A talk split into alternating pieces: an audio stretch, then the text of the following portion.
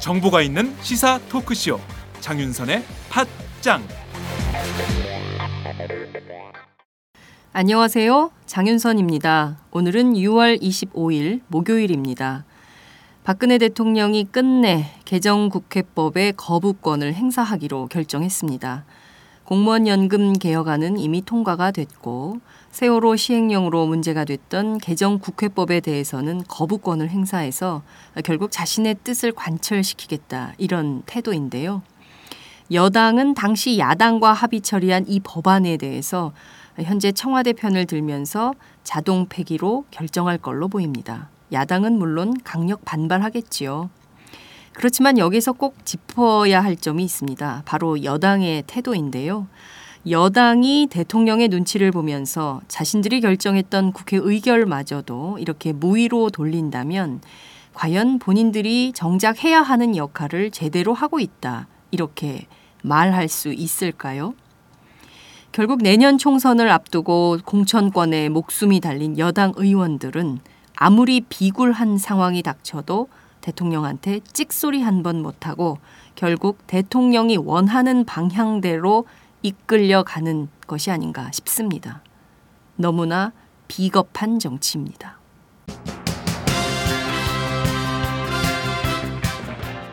오늘 팟장은 개정국회법과 박근혜 대통령의 거부권 행사 문제부터 짚어보도록 하겠습니다. 이상돈 중앙대 법대 명예교수님의 진단인데요. 박 대통령은 위헌 소지가 있다 이렇게 주장을 하고 있지만 이 교수께서는 위헌 소지는 없다 이런 입장이 강력합니다. 자세한 말씀 함께 들어보도록 하겠습니다.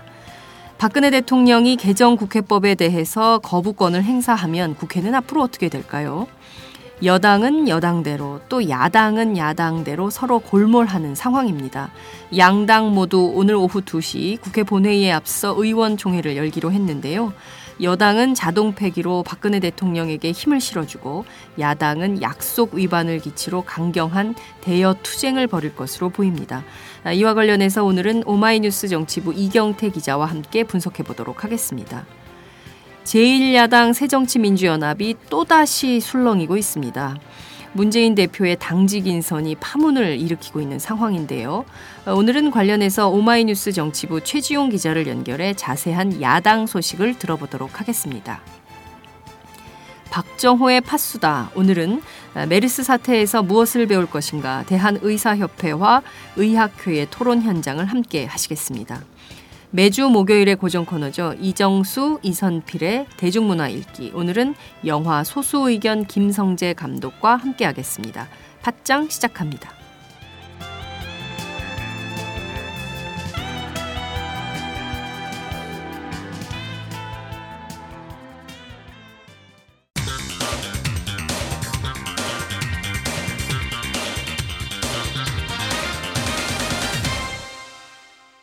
전혀 다른 뉴스.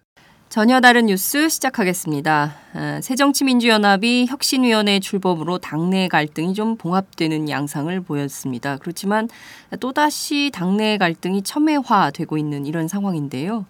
무엇보다 문재인 대표의 최재성 사무총장 인선을 반대했던 이종걸 원내대표 등의 비노 진영이 어제 최고위원회 회의에 대거 불참하는 사태까지 빚어지기도 했습니다. 자, 오늘은 이와 관련해서 오마이뉴스 정치부에서 야당 취재를 맡고 있는 최지용 기자를 전화로 연결해서 자세한 말씀 들어보도록 하겠습니다.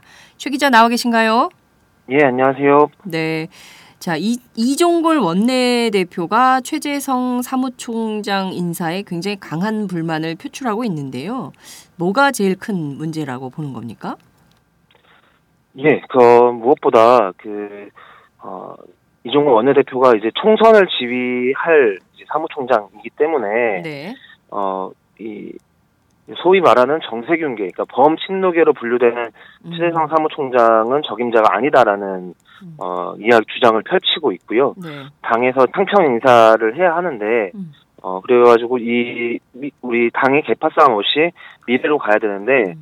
이런 인사는 좁은 미래를 어, 가져올 것이다라고 이야기를 하고 있습니다. 말 그대로 이제 개파적인 어, 최재성 의원의 이제 개파적 색깔 때문에 반대를 표출하고 있는 상황입니다. 네. 최재성 의원의 경우에는 그 범친노계긴 하지만 그래도 뭐 정세균계로 훨씬 더 많이 네, 알려져 있지 않습니까? 그러니까 예, 정세균계의 핵심 인사로 알려져 있고요. 그 네. 지난 어뭐 19대 국회에 들어와서 탈 어, 정세균계를 했다. 그러니까 벌써 삼선이다 보니까 네. 이제 누구의 특정 개파라기보다는 본인의 어떤 노선을 어, 가질 때가 됐다 이런 좀 라인 그 모습을 보였는데요. 네. 지난번 이제 원내대표 선거를 거치면서 다시 한 다시 이제 어, 정세균계가 전폭적으로 최대성 의원을 지원을 했기 때문에 음. 다시 뭐 정세균계를 복귀한 게 아니냐 이런 음. 이야기들이 있었습니다. 네. 어쨌든 뭐 정세균계이기도 하고 386 대표 정치인 중에 하나이기도 하고 사실 그 네, 정체성을 그렇습니다. 따지자면 딱히 딱 친노다 이렇게 하기도 좀 어려운 뭐 이런 네, 측면 운동권 출신이기도 하고 말이죠. 네. 뭐 여러 가지로 좀 분류를 해볼 수 있을 것 같은데 어 여하튼 지금 사무총장은 최재성 의원을 인선을 했고요. 사무부총장에는 김한길 전 대표의 비서실장을 지냈던 김광진 의원, 의원, 예, 김관영 네. 김관영 의원을 네. 임명하지 않았습니까? 이렇게 해서 좀 네. 균형을 맞춘 거 아닌가라는 생각도 좀 드는데요. 이 점은 좀 어떻게 평가가 되고 있습니까? 어, 지금 뭐 그 김관영 의원뿐만 아니라 다른 네. 어, 인선까지 살펴보면 이제 문재인 대표 비서실장에 이제 박광원 어, 의원 지난 730, 730 이제 선거 때 이제 음. 영입이 된그 네. 원내 진출한 이제 박광원 의원이 됐는데요. 박광원 네. 의원 또한 뭐, 뭐 이제 정계에 입문한 지 얼마 안 됐기 때문에 개파를 나누기는 좀 어렵지만 음. 어이 김한길 체제에서 대변인 역할을 했고 그 네. 안철수 김한길의 그어창 그 통합 선언 때도 음. 대변인으로서 그런 뭐안이문 어, 아니 김안 체제에서의 네. 어떤 보직을 어, 맡았었기 그렇죠. 때문에 네. 약간 김한길에 분류되는 면이 있습니다. 그래서 음. 살펴보면은 뭐 홍종학 의원 정도가 어떻게 보면 어 친노 음. 어, 라고 구분되는 지점이 있고요. 음. 나머지는 이제 다른 개파들이 좀씩 음. 들어왔다라는 음. 볼수 있고 지금 정책위 의장 강기정 의원이 정책위 의장도 네. 지금 바뀔 가능성이 있다라고 하는데 거론되는 인사가 이제 최대천 어, 음. 의원입니다. 음. 어, 그리고 최대천 의원 또한 역시 이제 비노로 네. 분류되는 인사이기 때문에 네. 만약 이런 식으로 인사가 진행될 경우 딱히 어 한쪽으로 치우친 또는 음. 친노가 장악한 인사라고 보기에는 좀 음. 어려운 면이 있습니다. 네, 말씀하신 대로 박광원 의원의 경우에는 이제 정계 입문한 지 얼마 안 됐고 또 MBC 앵커를 오래 하셨던 분이어서 그렇습니다. 어떻게 네. 보면은 MBC 개파다 이렇게 볼 수도 있을 것 같은데요. 예, 네, 네, MBC 개파가 있죠. 있죠. 네. 예, 몇 네. 되지는 않지만 그래도 네. 음, 제가 보기에는 어, 방송인 언론인의 그 영역이 훨씬 더 큰 정치인으로 보이는데요. 어 그리고 이제 강기정 의원도 바뀐다면 최지천 최재천 의원의 경우에는 대표적인 비노 인사로 어, 분류도 네. 할수 있을 것 같은데 이렇게 보면은 탕평책이다 이렇게 평가할 만한데 왜 이렇게 네. 이번 인사에 대해서 질타하는 목소리가 커진 거죠? 아무래도 그, 어, 그 소위 말해서 이제 호남 쪽의 네. 어떤 어, 배려가 좀 적었고, 음. 어 그리고 이 이번 사무총장 인선이 그 내년 총선까지 간다라는 음. 뭐 사무총장이 사실 뭐 총선의 어떤 정권을 쥐거나 네. 총선의 공천을 뭐 자지하지 자지우지할 수 있는 음. 위치는 아니지만 음. 어 실무적인 역할을 다 이제 어, 맞기 때문에 네. 아무래도 영향을 줄 수 있다라는 게 좀 약간 민감한 사안인 음. 어, 것 같습니다. 그렇기 때문에 어 지금 뭐 이종걸 원내대표뿐만 아니라 이 호남 쪽 비노 쪽 의원들도 불만을 좀 표시하고 있는 것으로 보입니다. 음, 그렇군요. 어, 말씀하신 대로 지금 이 상황을 초래한 것이 문재인 대표의 책임이냐 아니면 이종걸 원내대표의 문제냐 뭐 이런 음, 얘기들도 좀 나오는데요. 그 점은 좀 정치권 내부에서 평가가 좀 어떻습니까? 예, 어, 내부의 목소리는 두 가지가 다 존재하는데요. 네. 일단은 네. 문재인 대표가 사무총장 인선을 하면서 전제로 내세운 것이 어 다음 총선에 불출마할 수 있는 사람이어야 한다라는 음. 어 거였습니다. 그렇기 때문에 뭐 사실 현역 의원들 중에 그 조건에 부합할 수 있는 사람이 어, 몇이나 있겠습니까? 결국 최재성 의원을 최재성, 최재성 의원이 지난 대선 때 이제 불출마 선언을 한번 했기 때문에 어 그걸 이제 명분 삼아서 최재성 의원의 인사를 밀어붙이려고 한 거 아니냐라고 합니다. 그런 평가들이 있고요. 네. 실제로 다른 의원들에 대한 뭐 이 추천도 받았지만 결국 뭐 이 불출마를 해야 된다는 조건이 맞지 않았기 때문에 음. 다른 의원들은 당연히 안 되는 수순을 음. 밟았고요. 결국은 최재성으로 어, 가게 되는 이 코스를 그대로 밟아왔습니다. 그런 면에서 너무 이 인사를 비좁게 자기 그 자기 중심적으로 한 게 아니냐 음. 이런 비판이 좀 있고요. 네. 반면에 이제 이종걸 원내대표에 대한 좀 불만의 목소리가 조금 더 높은데요. 네네. 네. 어 우선은 이 원내대표라는 것이 이제 의원들의 투표로 음. 어이 그 선정이 되는 것이고 당연직 최고위원이긴 하지만 어 어떻게 어쨌든 그 인사권 최종 인사권은 당 대표에게 있는 것인데 음. 원내 대표가 여태까지 당직 인선에 이렇게까지 크게 개입을 한다거나 어떤 음. 뭐, 뭐 당무를 거부하고 음. 뭐이 이 사람 저 사람을 이제 안 쳐야 한다라는 이야기를 할 정도까지 음. 어, 깊숙이 개입했던 어, 전례가 별로 없습니다. 그렇기 때문에 이정규 대표가 좀 월권을 좀 하려고 한다라는 비판도 일부 있고요. 그리고 또 이 개파 문제 때문에 최재서 의원이 안 된다라고 주장을 했지만 또 반대로 어, 그 누구를 했으면 좋겠냐라고 했을 때 이제 우윤근 전 원내대표라든가 음. 또는 어, 노영민 의원이라든가 이런 사람들을 이제 이종걸 대표가 추천을 했다고 하는데요. 네. 그럼 약간 또 모순적인 면이 있습니다. 이 그두 음. 사람은 더 최재성 의원보다 조금 더더 친노의 음. 색깔을 가졌다라고 평가를 받는 어, 정치인들이고 특히 노영민 의원 예. 네, 친문이죠. 예, 특히 뭐 노영민 의원은 같은 경우에는 뭐 지금 비선 논란이 있을 정도로 어좀 가까운 사이로 알려져 있는데 음. 개파 문제였다고 한다면 오히려 더 이 대립되는 색깔의 어, 인사를 추천했어야 되는 거 아니냐. 음. 어 그래서 지금 이종걸 대표의 반대 이유 중에는 최재성 그 의원과의 어떤 개인적인 사감이 어, 작용한 게 아니냐 이런 이야기도 나올 음. 정도입니다. 글쎄요, 저희 저희도 이렇게 보니까 특별하게 반대할 이유가 없는데 유독 최재성 의원 개인에 대해서만 그 사감을 가지고 저렇게 반대하는 게 아니냐라는 얘기들이 되게 많이 나오던데요. 이를테면은 네, 안티 최재성 아니냐 뭐 이제 이런 얘기도 나오던데요. 이를테면 뭐 예. 최재성 의원에 대한 개인적 사감이라는 게 뭐가 있을까요?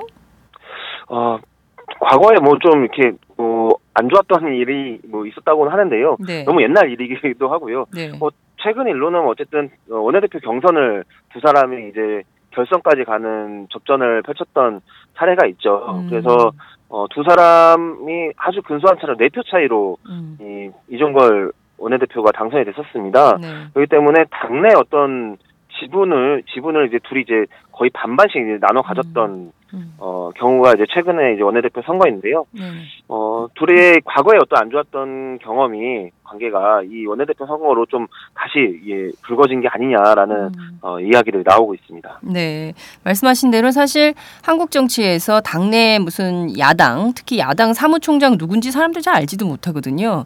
근데 아, 이번에 아, 네, 오히려 이정골 대표가 이렇게 뭐 당무를 거부하고 이러면서 최재성 의원의 지위를 오히려 굉장히 격상시켜 놓은 게 아 닌가라는 생각도 역으로 해볼 수 있지 않나 이런 생각이 좀 듭니다. 어, 실제 그 네. 총선 과정에서 사무총장의 역할이 있죠. 사무총장이 공천심사위원회에 사실상 이제 실무 역할을 할 수 있기 때문에 뭐 향후에 이제 본인들의 공천 문제나 이런 것들 때문에 최재성 의원의 색깔 뭐 이런 것들을 좀 그 문제 삼은 게 아닌가 이런 생각도 좀 드는데 어, 과거에 나쁜 어떤 뭐 그 네. 인식 때문에 이렇게 개인에 대해서 막 하는 것이 정치적으로 올바른 태도인가 이거에 대해서는 좀 어, 생각할 지점이 있다 이런 생각도 좀 듭니다. 자 네. 이종걸 원내대표가 당무 중지하겠다 이런 입장을 밝혔는데요. 오늘 원내대책회의 열렸는데 오늘은 나왔습니까? 예, 그렇습니다. 뭐 지금 원내대책회의를 그러니까 당연직 최고위원으로서의 당무만 중지 를 하는 겁니다. 네. 원내대표의 역할은 수행을 하겠다고 이야기를 했고요.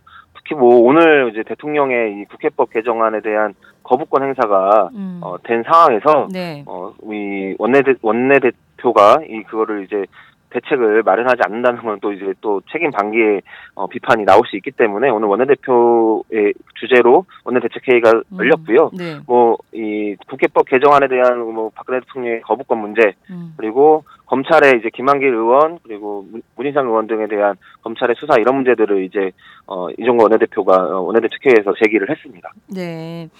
그 어, 당무와 관련돼서는 안 하지만 원내대책과 관련해서는 일은 하겠다. 네. 이제 이런 입장인 건데요. 워낙 산적한 현안들이 많기 때문에 원내대표로서 자기 책임을 어, 회피하거나 이래서는 안 되겠다라는 생각이 좀 드는데요. 자, 그나저나 지금 혁신위원회가 뜨면서 당내 개파 싸움이 좀 잠잠해지고 좀 줄어드는 거 아닌가 라는 판단을 하고 있었는데 국민들은 다시 좀 재점화되고 있다 이렇게 봐야 되는 건가요? 예, 좀 그렇게 봐야 될 것 같습니다. 근데 이게 뭐 지금 이야기되고 있는 분당이나 뭐 신당 창당이나 이렇게까지 연결될 것인가는 음. 아직 뭐 불투명하다고 봐야 될 것 같은데요. 어쨌든 뭐 혁신위원회로 잠잠해졌던 개파 갈등은 뭐 최재성 어, 사무총장 인선 과정에서의 어, 이 논란으로 다시 불거졌다고 봐야 될 것 같습니다. 특히 이종걸 원내대표는 아직 늦지 않았다라고 어제 이제 어, 기자들을 만나서 이야기를 했거든요. 음. 그러니까 사실상 이 인선 철회 요구를 지금 하고 있고요. 네. 그리고 어, 박지원 의원은 뭐 특정 개파가 독점한 어, 음. 인사다 이렇게까지 음. 비판을 했습니다. 뭐 음. 주승용 전 최고위원도 이렇게 해선 친노 패권주의를 청산할 수 없다 이러면서 다시 이제 음. 개파 갈등의 어떤 포문을 열고 있는 모습입니다. 그렇기 때문에 결국 뭐 혁신회가 또 이렇게 잘 봉합해 놓은 것이 음. 뭐채 한 달도 가지 되지 않아서 음. 다시 개파 갈등이 불거지는 게 아닌가 음. 이런 우려가 들고 있습니다. 혁신위원회가 해당 행위성 발언 그러니까 어, 그런 문제들에 대해서는 용납하지 않겠다라는 입장을 김상곤 위원장이 밝혔는데요. 이 부분에 대해서는 지금 제어가 안 되는 상황인 거죠. 예, 그렇습니다. 뭐 오늘 어 이제 어 조경태 의원 그리고 김경영 의원에 대한 이 윤리심판원의 어, 회의가 열리게 되어 있고요. 네. 두 사람 모두 이제 어 친노 비노 이런 어, 음. 표현으로 이제 상대 어떤 어 당내 어떤 집단적인 이 음. 반발을 좀 산 발언을 했습니다. 네. 그렇기 때문에 어 오르는 윤리심판원이 열리는데 뭐 여태까지 나왔던 이야기들이 뭐 윤리심판원에 갈 사안들은 아니지만 음. 어 사실 뭐 김상곤 교육감, 아 김상곤 혁신위원장의 어떤 그런 가이드라인이 사실상 작용하지 않고 있다라고 음. 봐도 무방할 것 같습니다. 네, 말씀하신 대로 1차 혁신안 지난 화요일에 발표가 됐는데 뭐 이게 사실 당 안에서 큰 힘을 발휘하고 있다 이렇게 보기 어려울 것 같고 뭐 바깥의 반응도 좀 새로운 게 없는 거 아니냐 이런 비판도 제기되고 있는 건데요. 어찌됐든 뭐 그 선출직 최, 선출직에 대해서 전체 평가를 해서 어, 반영을 하겠다 이런 거는 좀, 혁, 획, 좀 획기적인 거 아닌가라는 생각도 좀 드는데 당내 반응은 좀 어떻습니까? 네, 이게 제일 가장 이상한 지점이라고 저는 생각을 합니다. 네. 어, 혁신위가 어떻게 만들어졌냐. 이 아주 이 당내 갈등이 그게 다른 상황에서 어떻게 보면 극적으로 그, 어, 상황을 타개하는 책으로 이제 혁신이 꾸려지지 않았습니까? 그렇죠. 혁신이 구성 때만 해도 엄청난 집중을 받았고, 어, 문재인 대표 또 당 지도부는 이제 정권을 위임한다라는 음. 이야기를 했을 정도입니다. 네. 그런 혁신위에서 지난 화요일 날 어, 첫 번째 혁신안을 내놓았는데요. 어제 이제 문재인 대표 주제로 최고위원회가 있었습니다. 음. 단 한 마디도 이 혁신안에 대해서 언급이 없었습니다. 아. 어, 문재인 대표뿐만 아니라 최고위원들까지도요. 음. 어, 뭐 사실 완성된 혁신안이 아니기 때문에 차츰차츰 뭐 더 많은 혁신안이 이제 제기가 되면은 이제 그거에 대해서 뭐 수용 가능성이라든가 어떤 평가의 네. 목소리를 낼 수 있겠지만 뭐 아직 그렇지 않아서 안 했다라는 말은 조금 약간 이상한 면이 있습니다. 특히 음. 지금 사무총장 관련한 이 논란이 되고 있는데요. 사실 음.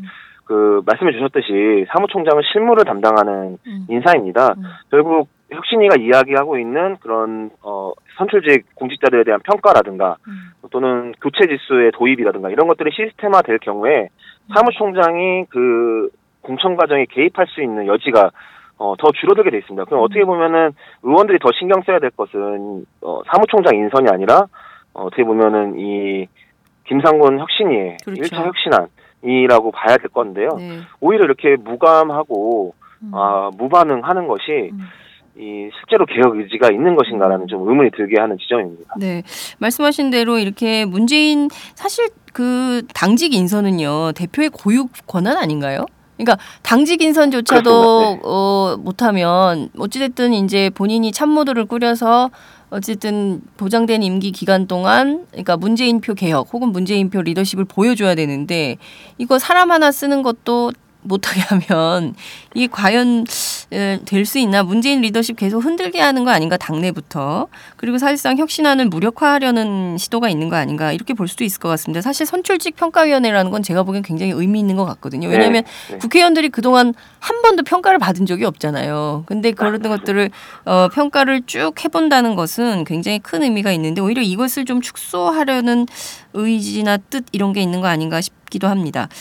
아, 네. 반면 그 호남 앞서 이제 호남 쪽 배려가 없었다 이런 그 말씀을 주셨는데요.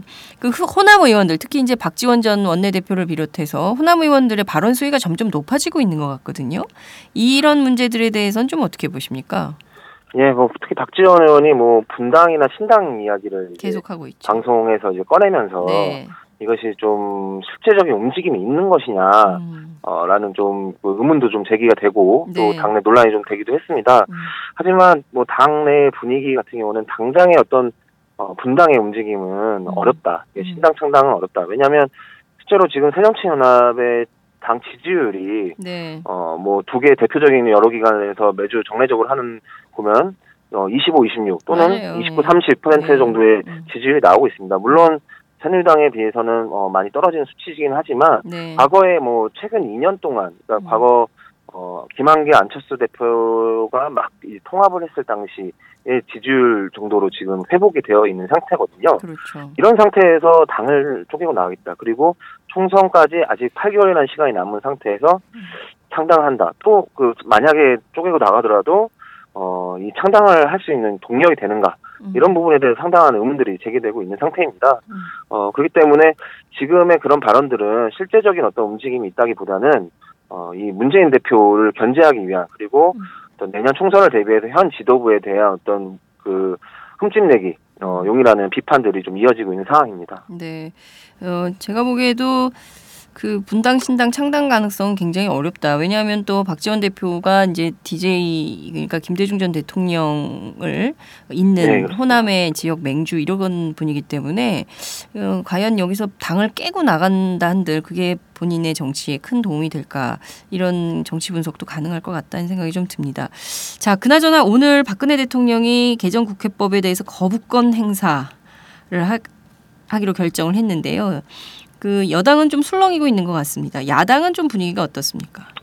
야당은 이게 정말 큰 전투가 이 치러질 것이다 이렇게 좀 그좀 그, 그 준비를 하고 있는 것 같습니다. 근데 음. 실제적으로 그 힘이 어느 정도 될지는 모르겠는데요. 일단은 오늘 2시에 예정되어 있는 본회의에 앞서서 의원총회를 열어서 이 국회법 관련한 야당의 대응 방침을 결정하기로 지금 야당은 해놓은 상태입니다. 음. 어, 야당은 지금 뭐 이 새누리당에서 얘기하고 있는 경제 활성화 관련 법안 그리고 야당이 이야기하고 있는 민생 법안 이것들을 어 6월 7월 국회에서 이제 어, 처리를 하자라고 이제 어, 양 당이 합의해 놓은 상태인데 국회법 거부권이 어 되면은 이 법안들 절대 어 통과시켜 줄 수 없다라는 지금 입장을 밝히고 있습니다.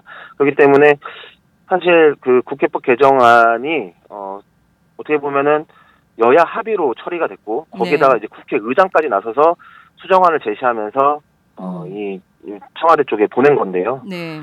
어, 국회 대 청와대 어좀 대립이 격화되지 않을까 이렇게 좀 전망하고 있습니다. 음. 여당 내에서는 좀 약간 의견이 분분하지만 뭐 의장의 수정안까지 청와대가 거부한다는 상황은 좀 어, 여당 입장에서도 청와대 편을 들기에는 좀 약간 어려움이 있지 않을까 이렇게 예상하고 있습니다. 예, 아, 아무래도 오늘 오후 2시 본회의 이후에 한국 정치가 다시 또 경랑에 휩싸이게 되는 상황에 직면하지 않을까 이런 생각이 좀 듭니다. 자, 오늘 말씀 잘 들었습니다. 감사합니다. 예, 감사합니다. 네, 지금까지 오마이뉴스 최지용 기자와 함께했습니다.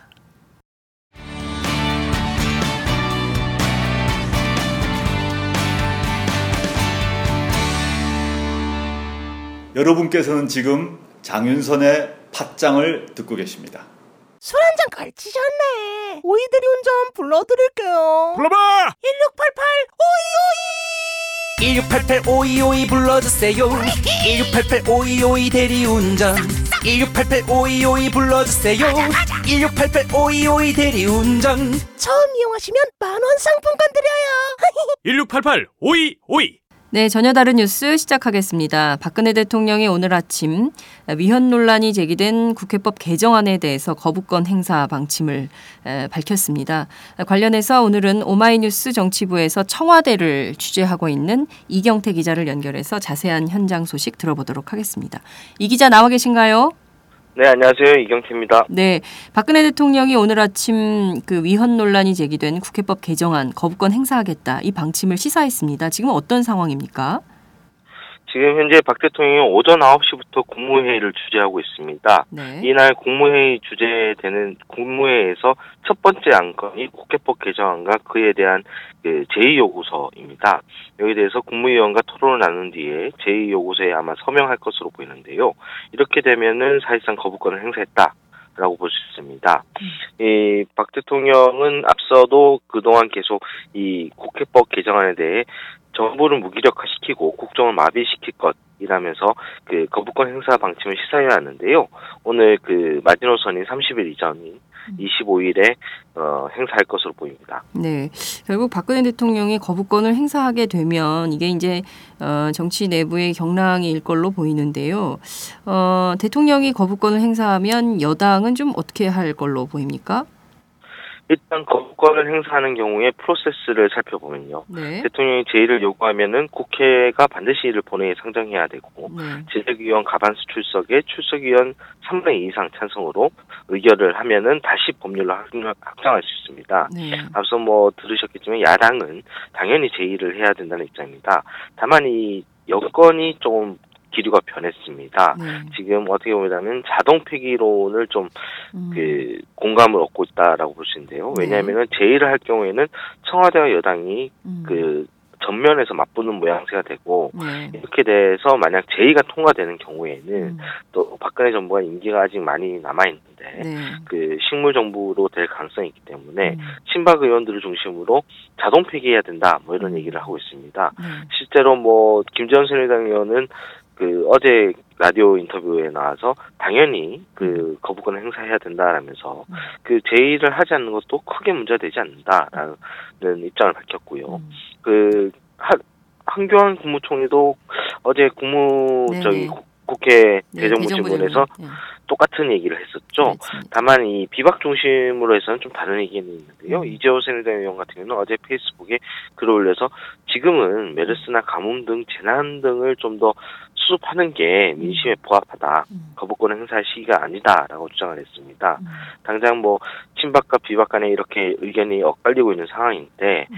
이 유승민 원내대표가 오늘 의원총회를 소집하기로 했어요. 네. 그 유승민 원내대표가 의총을 소집하는 것은 바로 제1로 들어가는 절차를 밟기보다는 음. 의원들의 중지를 모아서 자동 폐기 수순으로 가는 거 아니냐 뭐 이런 음.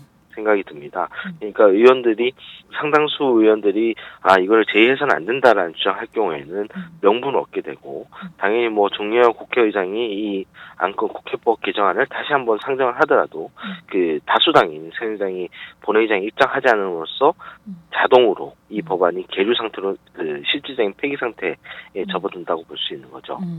그러니까 실제 여당 안에서는 이 대통령의 거부권 행사로 국회에서 제의하게 되면 청와대와 여당 그러니까 결국엔 당이 비박과 친박으로 당을 당이 쪼개질 수밖에 없기 때문에 최악의 상황은 막아야 된다라는 입장을 피력하면서 사실상 자동 폐기를 하면서 여당 야당과는 좀 대척점을 만들더라도 여당 네네. 내부의 그 그 분화 이런 것들은 맞겠다 이런 입장인 것이 보이네요. 그렇죠? 네, 실제로 음. 그 서청원 최고위원 네. 친박 자장인데 음. 서청원 최고위원을 중심으로 해서 유승민 원내대표에게도 책임을 묻지 않겠다라는 그런 음. 기류가 형성되고 있어요. 네. 이 점은 어떻게 보면은 이번 국회법 개정안 사태를 단순한 어떤 해프닝 정도로 음. 마무리 지으려고 하는 여건의 한 의도가 아닌가. 음. 왜냐하면 유승민 대표도 책임을 물어야 되는 상황이라면은 비방 역시 음. 그 숨을 걸고 한번 힘을 걸고 나서야 되는 상황이 되기 때문에 네. 모두가 만족할 수 있는 상황을 만들기 위한 어떤 교통 정리가 진행 중이다 이렇게 볼 수 있습니다. 아 모두가 만족할 수 있는 교통 정리는 결국에는 그냥 자동 폐기 해서 네, 없던 그렇죠. 일로 어, 네. 만드는 거라는 거죠. 자, 이게 지금 여당 내부에서는 없던 일로 만들고 싶지만 국민들이 다 봤습니다. 여야 합의로 통과시킨 법안이거든요. 아, 그리고 지금 야당은 관련해서 그냥 넘어갈 수는 없고 실제 어, 공무원 연금 개혁안만 청와대 그러니까 대통령이 가져가고 국회법 처리 약속은 사실상 여야가 공의한 것인데 그것을 하지 않은 건 사실상 신뢰 위반 아니냐 이런 비판들이 나올 법한데요. 그리고 아마 장외 투쟁하지 않을까 물론 안 할 수도 있지만요. 그렇게 강경 드라이브를 걸 가능성이 있는데 그것을 뭐그 이겨낼 수 있다 이런 좀 그 자신감 같은 게 그 새누리당과 청와대 안에 있는 모양이죠. 아무래도 뭐 지금 현재 경기 상황도 좋지 않고요. 네. 메르스 상황도 있는데 이미 야당 원내 지도부도 어제 뭐 긴급 대책회의를 열고 메르스 관련 법안만은 협조하겠다라는 입장을 밝힌 것으로 알고 있습니다. 네. 그러니까 이 여러 가지 국정 상황이 이 정쟁을 원하지 않는 건 분명합니다. 뭐 음. 이게 정쟁의 책임이 청와대에 있든 그리고 뭐 여당이 있든 간에 그 결과적으로 정쟁이 벌어지게 되고 그것으로 국정이 마비된다면 네. 그 국민 여론 전체가 뭐 국회로 퍼지지 않겠습니까? 음. 그 국회로 향하는 상황을 당연히 알고 있기 때문에 이 정도의 어떤 수를 두고 있는 거 아닌가 생각하는데요. 일단 책임론이 어디로 갈지 좀 두고 봐야 될 것 같습니다. 네. 당장 뭐 여론조사 전문기관 리얼미터가 지난 19일에 발표한 건데요. 음. 국회법 개정안 관련 조사 결과를 보면은 국회법 개정안 그러니까 국회가 정부에 제, 제출한 그 개정안에 찬성하는 응답이 47.7%고 반대하는 응답보다 21.3%포인트 높습니다. 음. 그만큼 이제 대통령의 어떤 이런 행보에 대한 비판 여론이 있는 셈인데요. 이런 비판 여론을 감수하면서까지 내린 청와대의 거부권 형사가 어떤 결과를 가져올지는 조금 더 두고 봐야 될 것 같습니다. 네, 오늘 말씀 정말 잘 들었습니다. 아, 박근혜 대통령이 계속 그 어떻게 보면 악수를 두고 있는 것은 아닌가라는 생각이 좀 들기도 하는데요. 국민 여론이 다, 대통령의 이런 선택을 어떻게 평가할지 지켜보도록 하지요. 아, 오늘 말씀 잘 들었습니다. 감사합니다. 네, 감사합니다. 네, 지금까지 오마이뉴스 이경태 기자와 함께했습니다.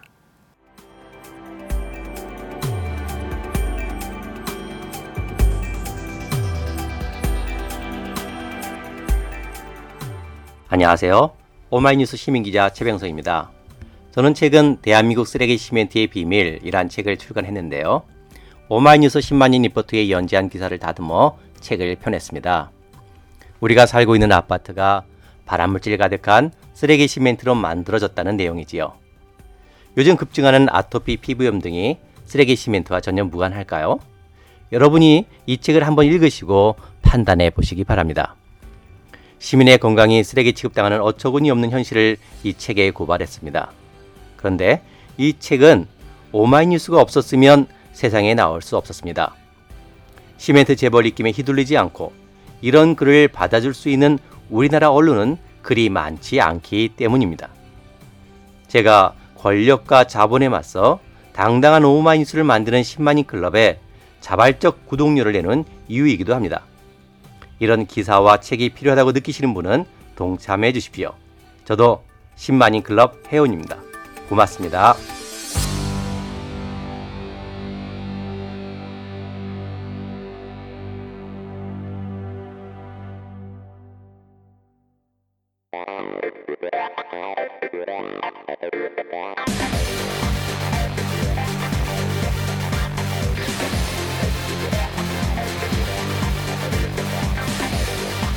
정보가 있는 시사 토크쇼.